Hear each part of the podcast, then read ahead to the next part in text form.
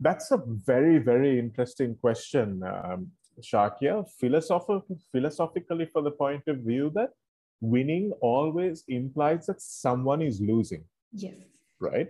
Okay. So when you go through a, say, you're watching your favorite football team, for instance, right? And suddenly in the first five minutes of the game, your team is three goals up. And then for the balance 87 minutes of the game, you're just defending, the other team can't catch up. You know who's won in the first three minutes, and that's the end of that.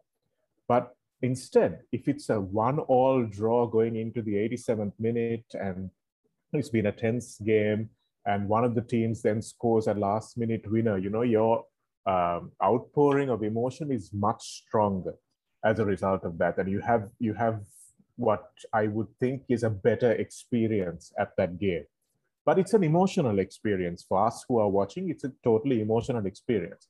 And if you watch players who are on either side of one of those games if they've absolutely thrashed the opposition you know they're not too happy about the win. They'll take the win. They'll be like okay thanks guys. See you later. Maybe see you next week or something like that. But if you see someone who's won a really close tight game then you see the euphoria. They're jumping on each other's backs, they're hugging, they're crying, they're laughing, they're waving to the crowd. You know, that kind of thing happens. So, unfortunately, you can't talk about winning and winning being overrated if you're not also talking about losing, because it's two sides of the same coin. If you look at the results in the two examples I gave you, yes, team A won by three goals to nil, and in the by scoring them in the first five minutes, they still won the game. But in that dramatic tense finish, Team A may still have won, but the emotions that both teams feel at the end are much more strong in the second example because you've gone through that whole emotional process of is this going to happen? Is it not? That uncertainty a moment of brilliance. You know it's a narrative shot so the game in the first example that I gave you is not a nice narrative. It's a it's a it's a book in which you know the plot twist in the first five pages, right? But a good book is one that keeps you engaged and then bang hits you uh, in the final chapter, right?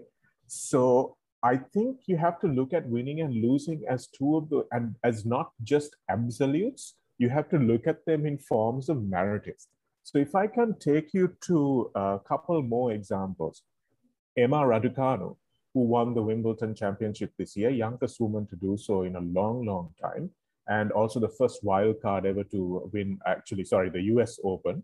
Uh, what am I saying? Uh, the US Open. So, so, she was part of uh, two teenagers to do battle in a US Open final, probably for the first time in history. And when you look at her story, and her Chinese mother, her Romanian father, an odd mix if there ever was one. The fact that she has grown up in Canada, she's uh, played tennis for uh, the UK, she's had her training in the UK. You look at that whole story and you look at Leylah Fernandez also, who was her opponent. You look at that story and you're looking at more than just two tennis players. You're looking at two people who have come up through the system, two young people taking the future of tennis with them, you know, holding this brand for tennis as well. Both smiling, they're not bad tempered, they're not pointing their fingers at umpires. You know, that whole thing is there. So before you come to who has won or lost the match, you already have a feel good story in this game. Uh, similarly, you go back to the Olympics. I'm not sure if you followed that story, but it was probably the story of the Olympics where the high jump uh, event came down to um, a tie. And then you had these two gentlemen, uh, Gianmarco Tamberi and also Mutaz Essa Barshim from Qatar, Tamberi from Italy, who had both had very similar stories leading up to the Olympics of 2021. They both suffered the same injury and they were both very depressed about it and they both helped each other recover from that same injury as well. So they were very good friends going into this. And when they came to a tie, then they decided that you know they don't want to go any further. They're just going to uh, share the gold medal. And that was a story that really made a lot of people feel good about the Olympics. But if you look at that story, Shakya, the, the, the everyone is a winner fairy tale may not be something that happens all the time. So you can't talk about winning without talking about losing because ideally, according to the rules, according to the rules, both Tamberi and uh, Barshim should really have gone for a jump off with each other so that one of them won the gold, one of them won the silver. So, you know, sports is one of the few things that still remains binary. For there to be a winner, there has to be a loser. But I think what to answer to come back circuitously to the answer to your question is I think it's really important that we focus on the winning and focus on being the best and going for it. Because I think that it's not just me, but I think a lot of uh, elite level sportsmen also uh, think that what Tamberi and Barshim did was a bit of a cop out, that they exploited the rules to get there. And because they were friends, there is a suggestion that they might have colluded as well to get two goals for themselves. So there are stories that can be woven into that. So that's why it's more pure when there is a winner and a loser. Obviously, there are situations where that shouldn't happen, uh, especially when two champions can't be separated, like the 19, uh, 2019 Cricket World Cup, where they had to do a count back and see how many boundaries one team had scored in order to separate the teams. And when it's a ridiculous situation like that, I think you should give um, two people having a, a winner. But what I'm trying to say is, I think we really need to focus more on the whole narrative of the game, the sport, the two teams that are there, and not just completely discard the loser, which is what tends to happen. And if I'm coaching teams, I always say, you know, if you won a game, you really need to bring yourself down to the level of the team that have lost it, because next week you could be in that losing team. Respect those guys, pay honor to the people who have uh, brought you to this level where you have to excel and you really need to not discard losers and pick only winners. And I think that's also a reflection of uh, the culture we live in now, where we just remember the winners. And I think as sportsmen, we really need to make a better go of the process the, the understand that you know whoever may be losing in the last over of a cricket match has put just about as much work or as more work than you. Maybe you just got a little bit lucky uh, in in order to win that game. So i think it's really important that uh, we take winning and losing in the same stride and uh, don't overrate winning and don't underrate the effort that comes from someone who may have lost Definitely, because we had one situation in school where we were debating and um, we lost very badly to the other team. And the other team, I think, went out of their way to really rub it in that we had lost and that they'd won, like they were miles ahead of us. And, um, but we then had another debate where we lost again, but the other team was so humble and nice about it. And when you look at that narrative, that is such a wholesome environment to be in because even though you've lost, you don't start feeling like you're a real loser and disregarded because of it. So, and you are very right in pointing out that for sportsmanship, I think the part of sportsmanship is definitely the fact that you have to have a loser and a winner. But it's not the fact that you disregard the loser, because even from the loser, I suppose there's so much that you can learn from them, isn't it? Yes, because uh, you're going back to that whole winning mindset uh, thing, Shakya, and uh, using your example, uh, you say you lost badly in the first debate, and then you lost in the second debate as well, but you felt a little bit better. But chances are you may have improved from that first debate to the second. So you didn't lose the second one as badly. So in my book, you're still winning. So that's why I think it's important that uh, we separate the elite athletes, the professional athletes from the rest of us mere mortals. And we have to realize that, say, if I'm uh, swimming 100 meters in a particular time and I win that race, but then I move on to a higher quality race, I swim a better time, but I end up coming third or fourth or whatever, I've still improved, even though the quality of my opposition has improved. And as a result, I've lost as well. So it's important in that winner's mindset us also, for us also to be relative and not just completely absolute in just asking whether you're winning or losing, because the quality of performance also makes a big difference, um, Shakya. And going back to your example, you know, I, I, I will put my hand up and say I've been uh, one of those terribly obnoxious people uh, who would maybe rub it into the loser and be, uh, you know, that kind of thing. But you kind of learn from that.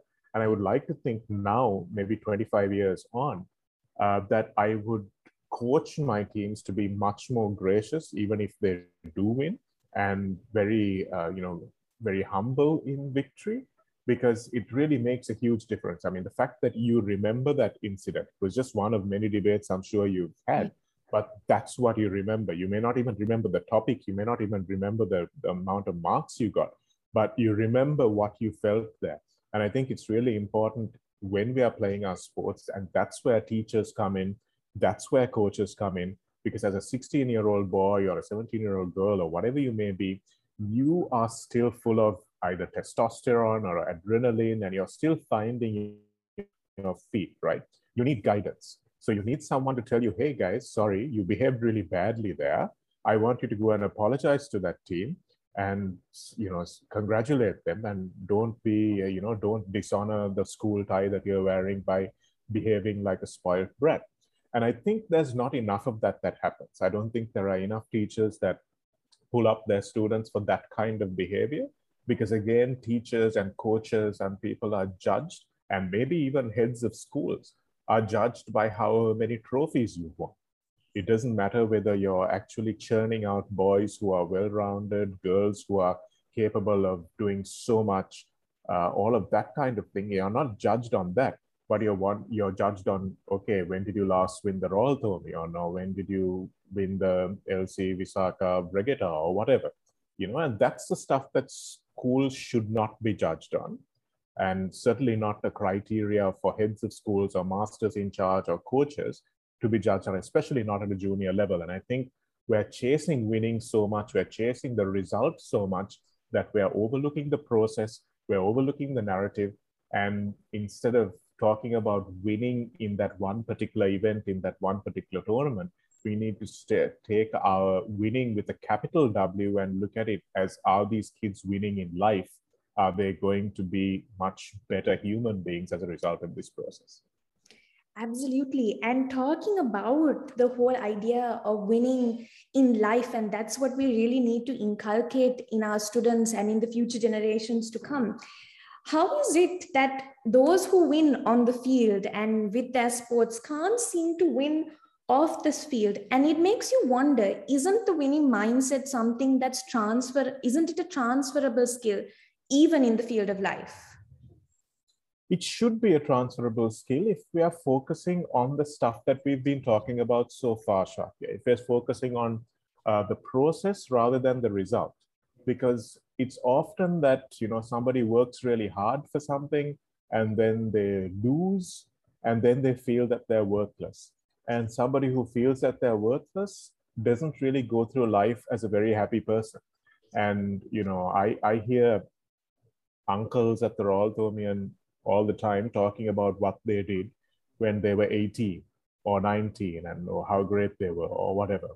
And if you're still at 45 50 or sometimes even 65 and 70 if you're still talking about a school cricket match that you played you know, what have you been doing for the last 50 years, mate? You know, have isn't there something else that we can talk about now? And unfortunately, those uh, experiences tend to crystallize, Shakya. They tend to crystallize for, for a long time.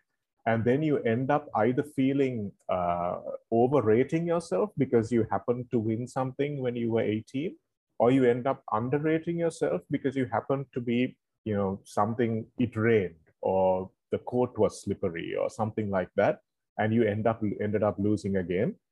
And you judge your whole life by that one experience. And then you go through life thinking that you are either this great person or this abject loser. So i think those are the things that we need to really address from a psychological perspective. I think sports has become so big now and such an entertainment factor uh, much bigger than it was when you know I was in school. The pressures are far greater. So I think we really do need to address the psychological aspect. and uh, tell these kids that you know if you lose one game if you lose one tournament it's not the end of the world you can go out there and uh, do a, achieve a lot more great things so uh, you know you find in sri lankan sports a lot of the time kids excel when they're 18 or 19 and suddenly that's the highest level of sports that they play. They don't go on to play national sports not a lot of them anyway. Uh, they don't go on to play national or international level sport. And because of that you know their apex of life is at 18 or 19 which is a little bit of a shame because you want to be able to keep getting better and better and better at something as you go along and then realize that okay when you can't play this sport anymore suddenly there's no huge abyss in your life you know what do i do now with the rest of my life you have to have uh, something that uh, corresponds to that and i think it's very important that we start addressing those things very early on and uh, you know make sure that uh, your under 15 netball match doesn't make you feel the same way as you know Roger Federer would do if he lost a five set thriller to Rafael Nadal. It's it's not important. Just carry on. Exactly, because uh, I left school right after my O levels, and um, when I left and moved on to doing the diploma and the degree, something that even I noticed for myself was that I was constantly stuck in the past, constantly thinking about, hey, you know what, in school, I did really well at debating, or, you know, I this oratory competition took place. And you realize when you are stuck in the past and that glory or even that failure that you had or that, that match that you lost, you can't really propel yourself forward as an individual so I think, as you correctly mentioned, for um, a winning mindset to be a transferable skill, even in life, you really need to know how to apply what you've learned into the future and not be stuck in the past with it. Yeah, you say that, Shakya, and it sounds simple when you say it, but it's really not easy, is it? I mean, we all know that um, just as a personal example, I, I had the same thing. And there it was funny because it was actually the success that held me back. Um, and I happened to win the Toastmasters All Island Best Speakers contest when I was 90. Uh, and I think I was the youngest winner of it at the time. And it was, you know, it was a big national award. And, you know, I was quite happy that I had won it because it was a really good, um, really good uh, field that we had. A lot of my friends as well were in that same finals uh, of the Toastmasters competition that year. And then I went on to law college, and then there was an oratorical competition there. And obviously, that's not as big, it's not as prestigious, but I didn't want to enter. I didn't want to enter because I was like, well, I won this big thing. What if I lose this one? No, that's, I can't do that. That's just going to be infra dig for me. And then I happened to tell this to one of my friends, and and that's when you have these uh, these moments in life. You know, there's sometimes mostly they're unplanned, and somebody gives you a bit of wisdom from somewhere uh, that just jolts you. And we were walking across to a third friend's house, and I said, Mata, I'm having this issue. And he said, So what? You're just never going to compete again for the rest of your life.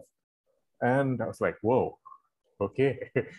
and that's literally what he was going to be. Just because you've had success at 19 doesn't mean you're going to, you know, not risk losing, not, not risk failing at anything else for the rest of your life. I mean, if I had stopped competing at that point in my life, you know, it wouldn't have been worth living. Uh, so it it can, you know, you can get stuck in the past in a in in because of success or failure, but neither of those things are good. You just have to live for the moment. You have to trust the process of what you're doing. You have to trust the process of, you know, this is what made me win before. And if I do more of that, get better at that, then chances that I will continue to win are greater. And if I lose to someone who's better than me, so what? Definitely, absolutely. And I think that shift in mindset is very important and having have looked at the whole concept of winning and glory and how you should um, how to keep winning without being obnoxious and winning the mindset being a transferable skill let's look at the flip side of um, the whole concept of uh, winning losing and everything in between. Now it's easy to win and feel really good about yourself and continue with life with an extra sense of confidence but when it comes to losing how do you really keep losing without being disheartened um, it's difficult i'll tell you that but again it's about expectations uh, shakya it's about expectations of um, how well you're going to do. So I think you need to be accurate when you set those examples. Uh, say, for instance, you're a small school that's just started off playing a particular sport. And there is this big school, rich school in Colombo that has been playing the sport for several years. You know, you have to have a set of adults, a set of intelligent adults. And unfortunately, that's not a large subset of people in this country. But you have to have a set of intelligent adults who are going to say, look, guys, we're going to start this sport. Uh, we're really new at it. We don't have a culture of it. So chances are when you're going to go to this tournament, you're going to go and lose. And that's okay. That's our expectation. But what I want you to do is I want you to talk to the players that you're playing against, go and meet them, go and ask them how they do certain things, go and ask them why is it that they do this instead of this, and start learning from these people. So if we set our expectations right, then again, we come back to the relative rather than the absolute.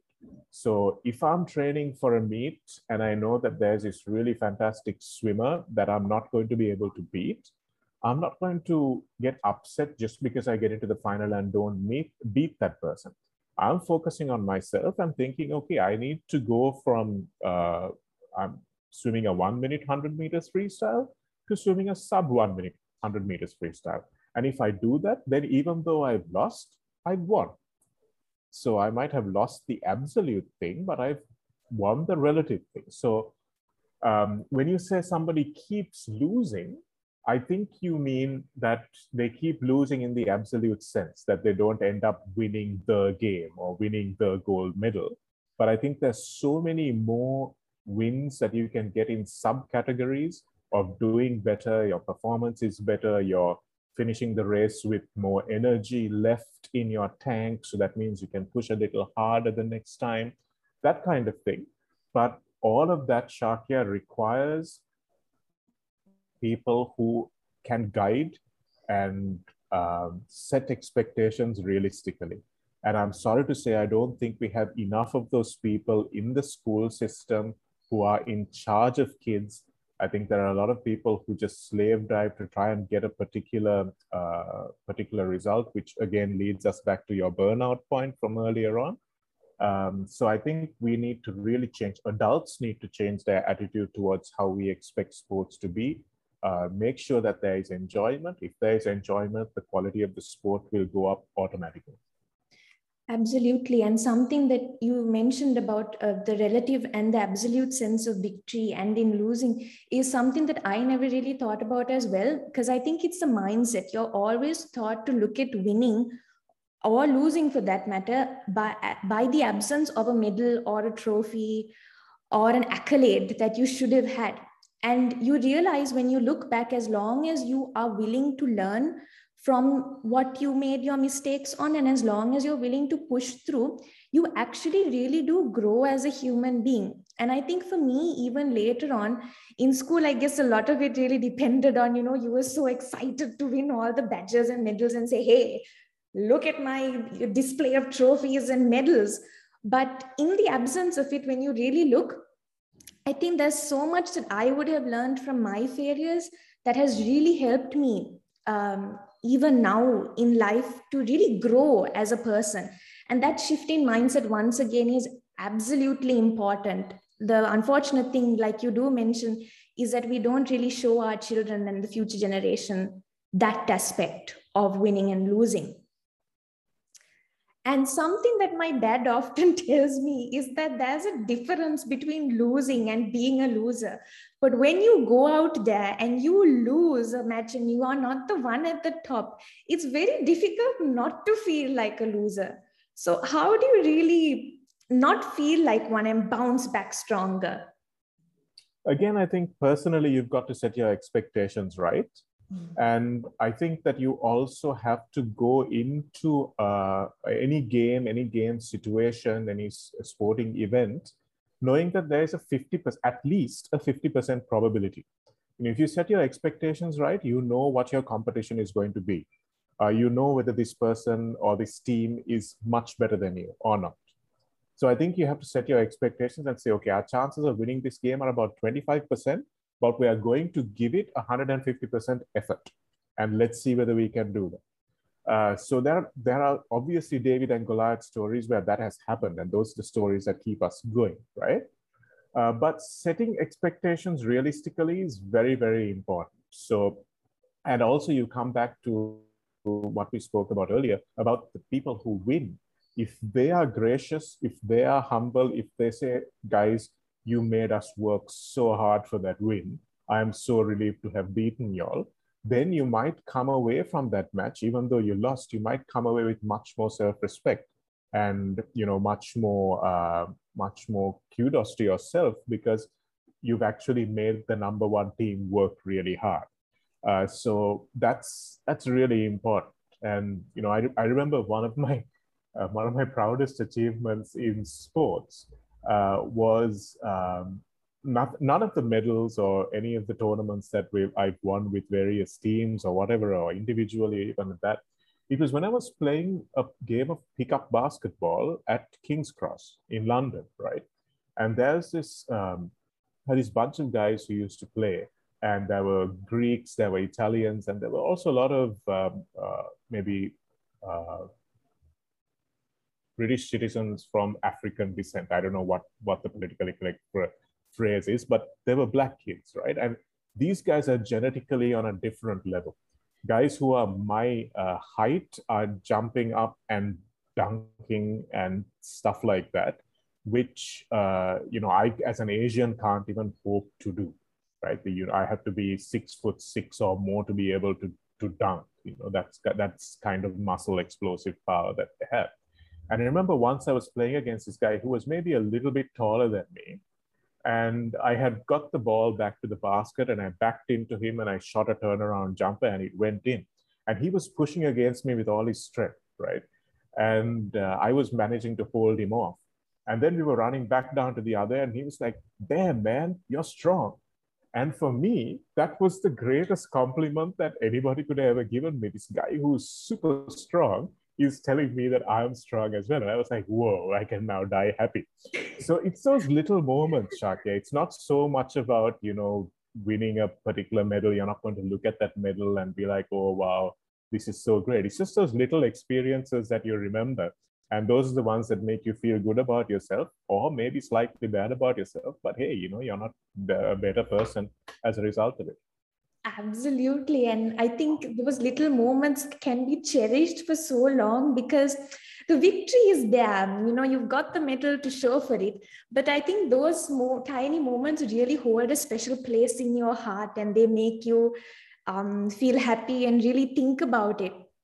And something that I've also realized is that um, that setting expectations is of absolute importance. Maybe we don't, I think, pay enough attention to it.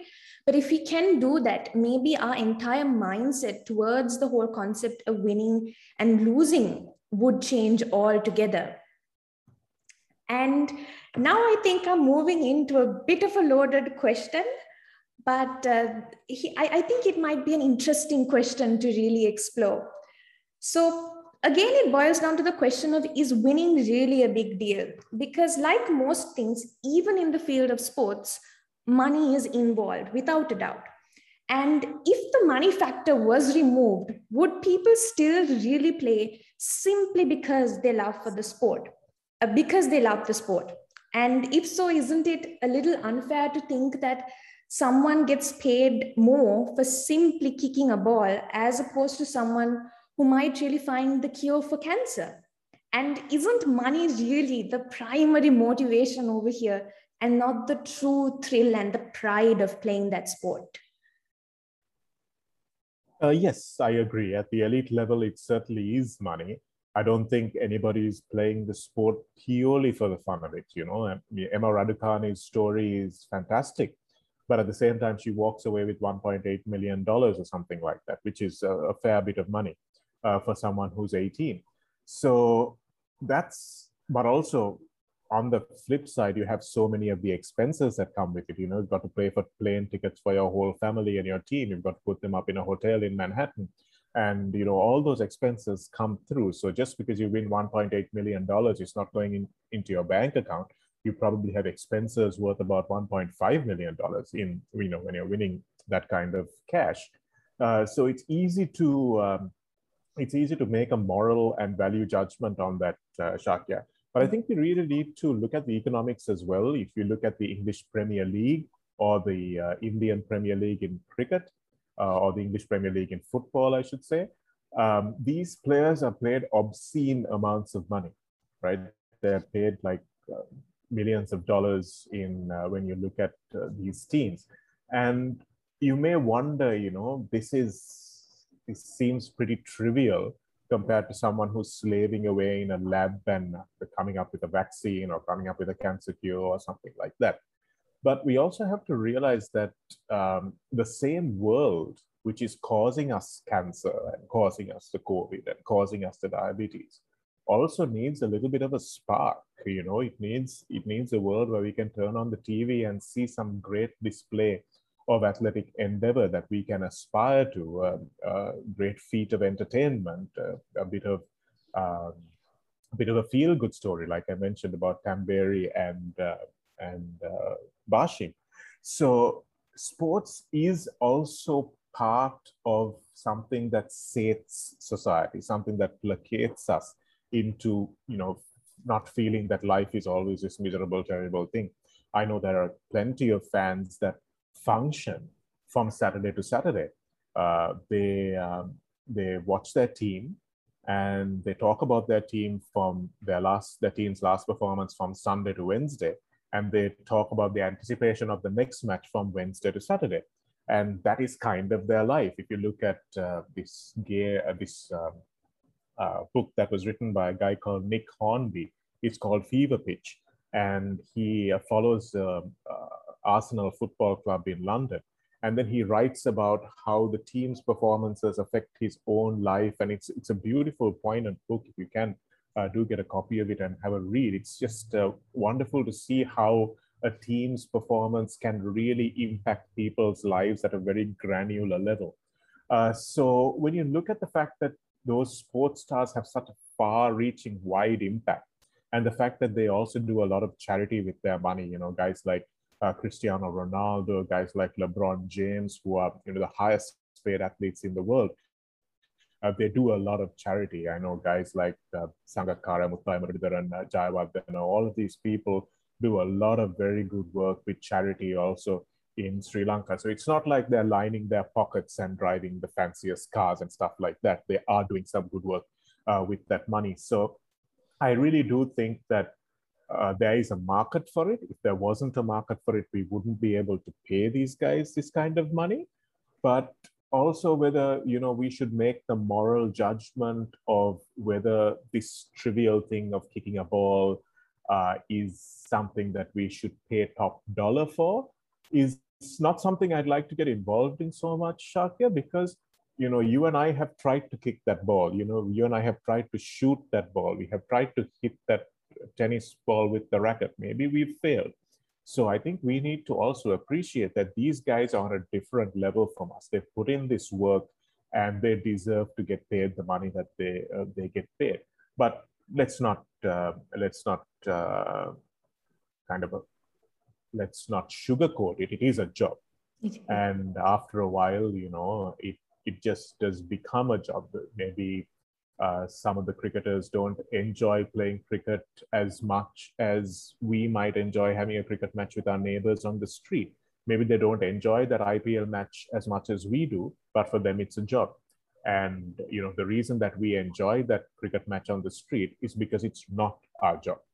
And I think you know there's a there's a great disparity between doing what you like and being paid to do what you like. So uh, the, these are all kind of questions that will keep cropping up and maybe won't have a clear cut answer.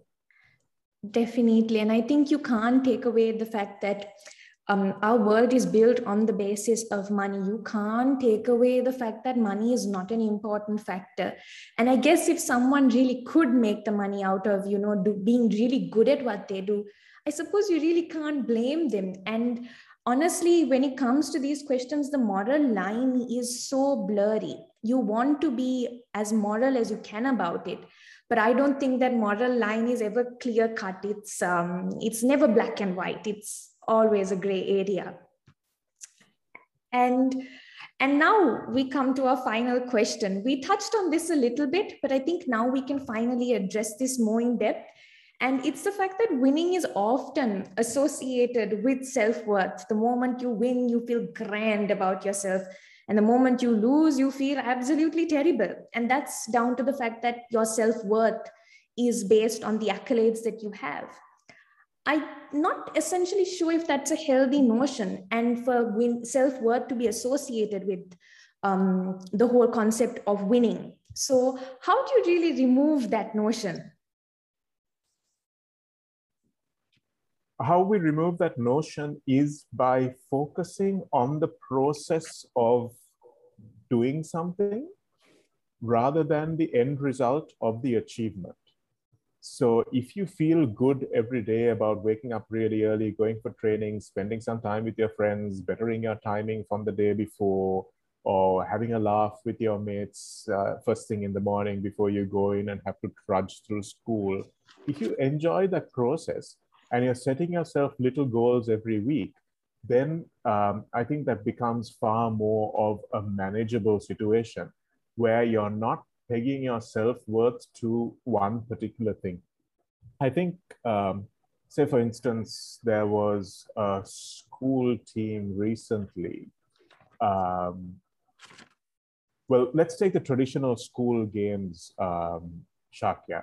I'll just use the cricket in the boys, for example, where you've got, say, Ananda and Nalanda, and you've got Royal versus St. Thomas, you've got St. Joseph's versus St. Peter's. So you could have a really good season where one of those teams wins the championship.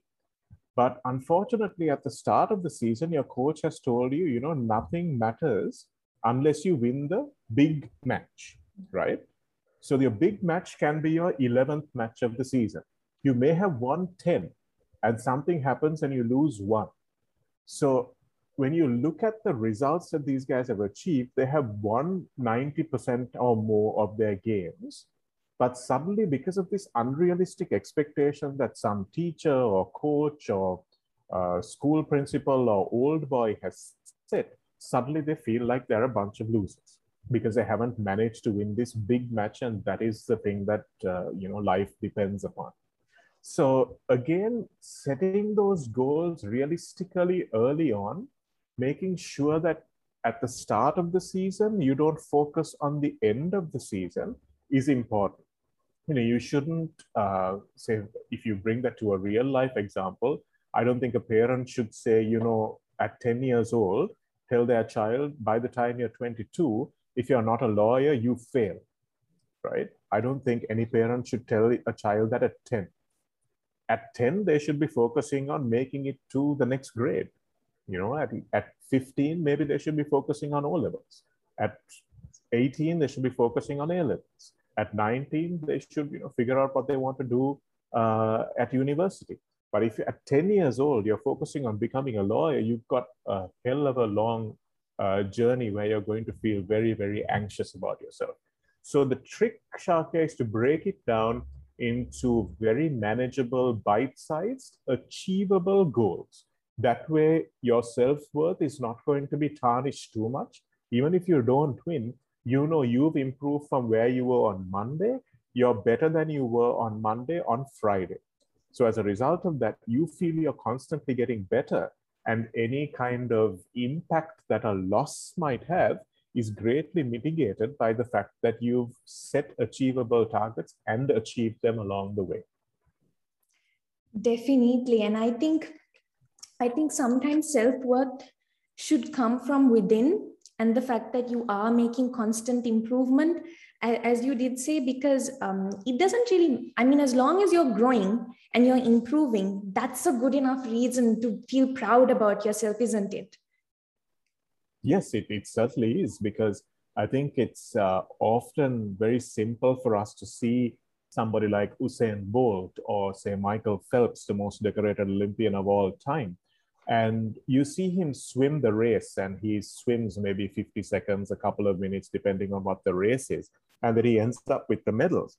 But we are not there to see the 10, 12,000 hours he's putting in, uh, 12,000 uh, meters that he's putting in every day.